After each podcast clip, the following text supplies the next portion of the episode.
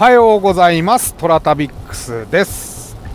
さあゴールデンウィーク始まりますね。明日からゴールデンウィークですよ皆さん。皆さんはご予定決まりましたでしょうか？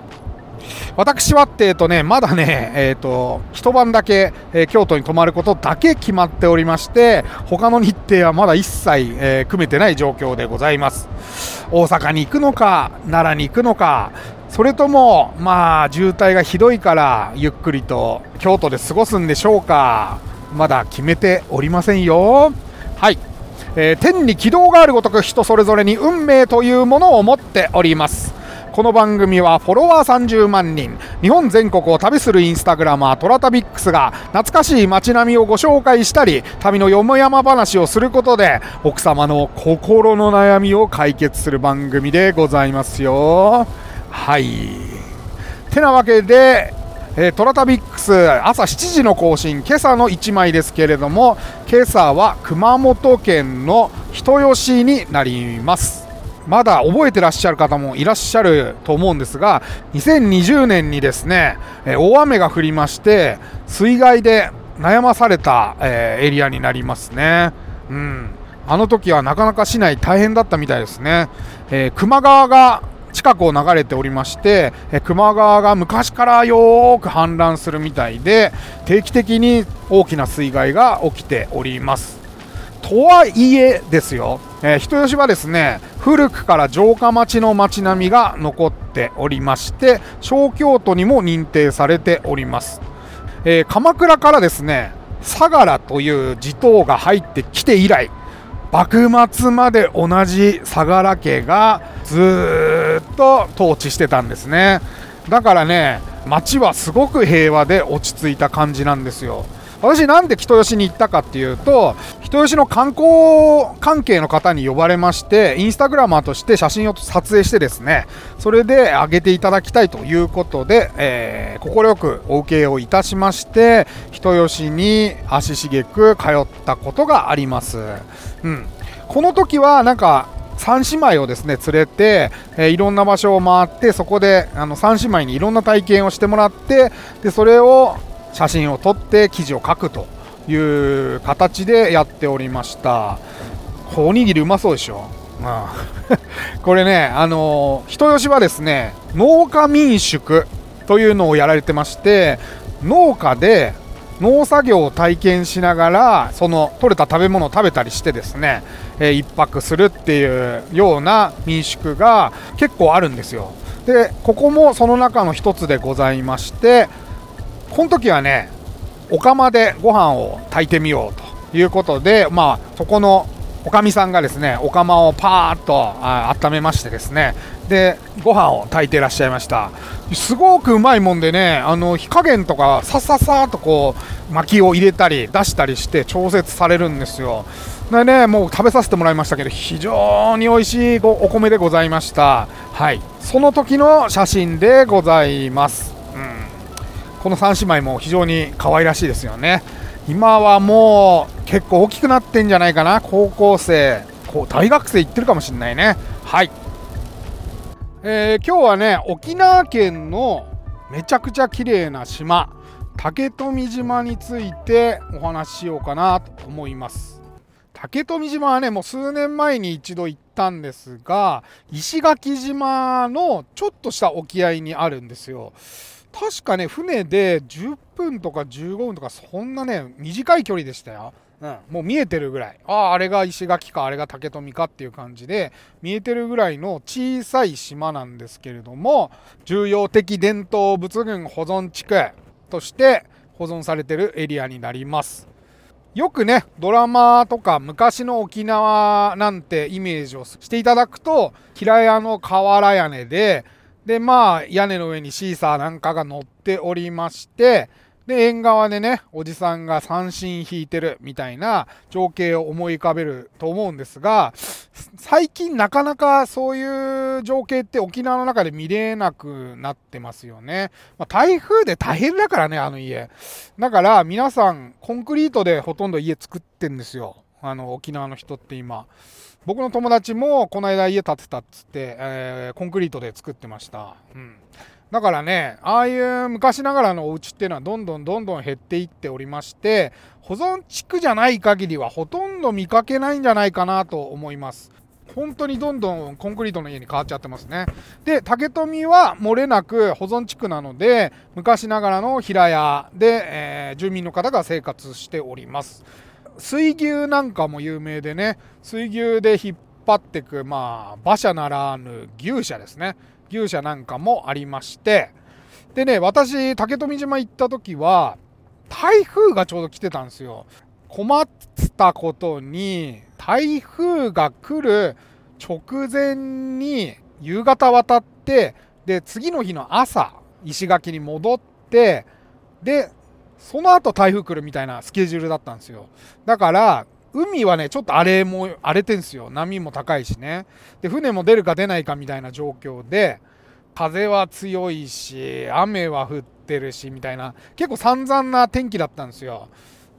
ほいでですね、竹富島に 1人で渡って、宿もそんなにいっぱいあるわけではないので、まあ、一つのお宿行きまして、でね、ご飯頼んでなかったんですよ。オーナーっていうか、なんていうのかな、あの、店長店長っていうのか、ホテルの管理してるおじさんがね、はい、いらっしゃいみたいな、なん なんていうの、沖縄の、メンソーレみたいな感じでいまして ほいでね、ちょっと小太りのおじさんがアロハシャツ着てさ、メンソーレ的な感じで迎えられまして、で、私ご飯なかったもんだから、なてっきりその竹富でご飯食べれるだろうなと思ってたらね、竹富島ってそんなにね、ご飯食べるとこないんですよ、実は。ほんでね、もう焦っちゃって、あらって言って、ご飯頼んでねないからどっか食べに行かないとダメよみたいな感じで ダメだねとか言われて それであそうなんすよつって。でも夕方に着いたもんだからもう暗くなってきちゃってたの。でしかもさえっ、ー、とちょっと雨降って風が強いもんだからさ余計暗くなるの早くてさ。でおじさんがまあ島にある食堂2つばかしあるけども空いてるかわかんないよって言われて いやちょっと行ってみますっつったらね自転車貸してくれたの。あの普通昼間はね歩道走ると思うんだけど夜だから電気は必ずつけてあの車道の真ん中走ってって言われたんですよ。であれなんだろうなと思ったらねあのハブが出るんだって。歩道を走ってると、で、光ったりするとね、それに反応してね、ハブがピシャーって飛んでくるっていうから、なんか、本当かよと思って、そんなハブいんのかよとか思いながら、そのおじさんがね、まあ、気をつけた方がいいよって言うから、わかりましたって言って、舐めてたんだよ、俺。すげえ。本当かよとか思いながら、車道をね、バーっと意気揚々とね、懐中電灯片手にね、ファーっと走ってったわけ。したらね、ものの見事に、その食堂が全部閉まってて、うん。でね、ご飯食べられなかったんですよ。そう、夜ご飯。やってねえじゃんと思って、まあ一日一晩ぐらいね、ご飯我慢するかと思ってね、帰る途中に、ゴム紐状のものが 道の真ん中でうねうねうねうねしてるから、あれなんだろうなと思ってよく見たら、ハブでした 本当にいた 道の真ん中で本当にハブがうねうねしてた それで、あーと思って、あの、慌てて避けまして、まあ、そんなね、飛びかかってくるような感じじゃなかったからね。うん、うねうね、うねうねしてたから、うわーと思って避けて帰ったら、おじさんがね、あらー、閉まってたの？って言われて、お腹減ったさーって言われて 言ったらね、あの、赤いキツネ1個だけくれた。超優しいおじさんありがとうおじさん。あの鍵壊しちゃったんだけどさ、ありがとうおじさん。で、翌朝も自転車借りまして、あの、島をね、一周したんですよ、自転車で。なんかリゾートホテルの建築が進んでるらしくて、リゾートホテル反対っていう看板がいっぱい立ってたんだよ。星のやだかなんかがもうリゾート入ってんだけど、それは元々の建物のを生かして、つまりあの平屋のね、昔ながらの建築を生かして中がすごいゴージャスな部屋になってるみたいなリゾートを作ってるんですけどそういう感じのリゾートじゃなくて多分リゾートホテルのでっかいのみたいなの建築があるらしくてそれの反対反対っていうのを看板がいっぱいかかってた。僕屋久島に両親が今住んでましてでたまに屋久島行くんですけど屋久島のあのエコツアーのブームっていうかな。まあ屋久島が世界遺産に認定されてでちょうどあのね「もののけ姫」なんかも上映してた時期にすっごい流行りましたよね。なんかあの屋久島のエコツアーとかさなんかウィルソン株を見に行こうとかさ屋久杉縄文杉を見ましょうみたいなのが一時期本当にすごい人でまあ毎年ぐらい定期的に行ってたんだけどやっぱりねなんかリゾートホテルとかができだして入島制限もかけてなかったからやっぱりねやからみたいな人も入ってくるし何て言うのかなまあ別に悪いことじゃないんだけど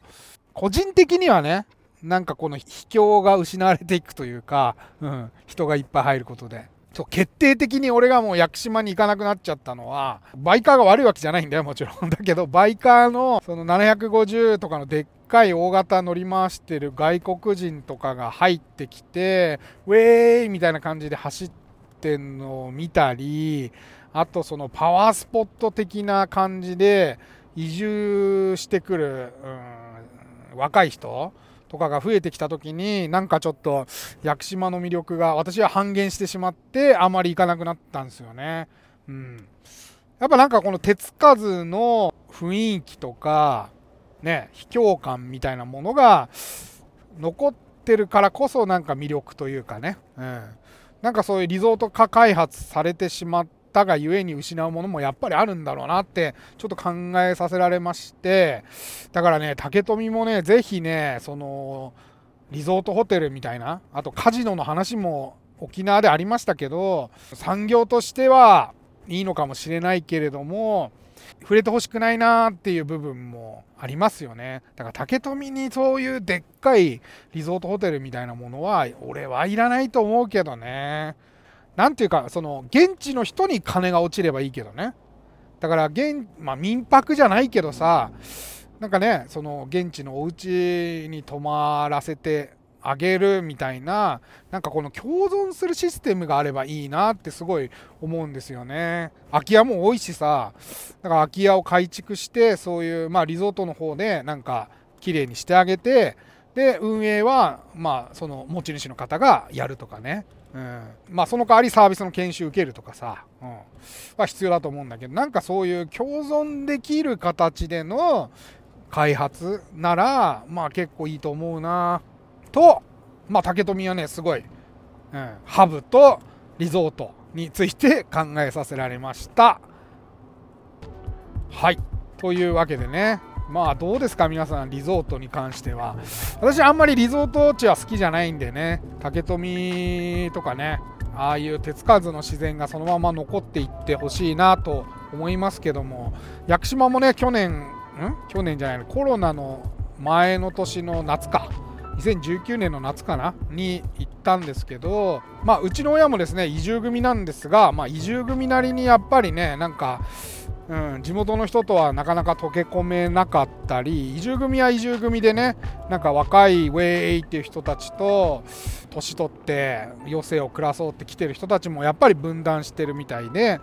なかなかね移住っていうのも何ていうか考えさせられるなと思いました。えー、トラタビックスは皆様からのお便りをお待ちしております。オーディのお便り機能からいただいても結構ですし、私のインスタアカウント、TORATABIX、トラタビックスの方にお便りいただいても結構でございます。それでは、いってらっしゃい。